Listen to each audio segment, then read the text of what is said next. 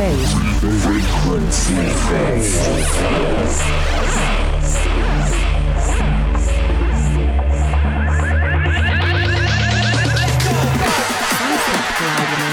been known since antiquity and used in both Eastern and Western philosophy, most famously the dreaming argument.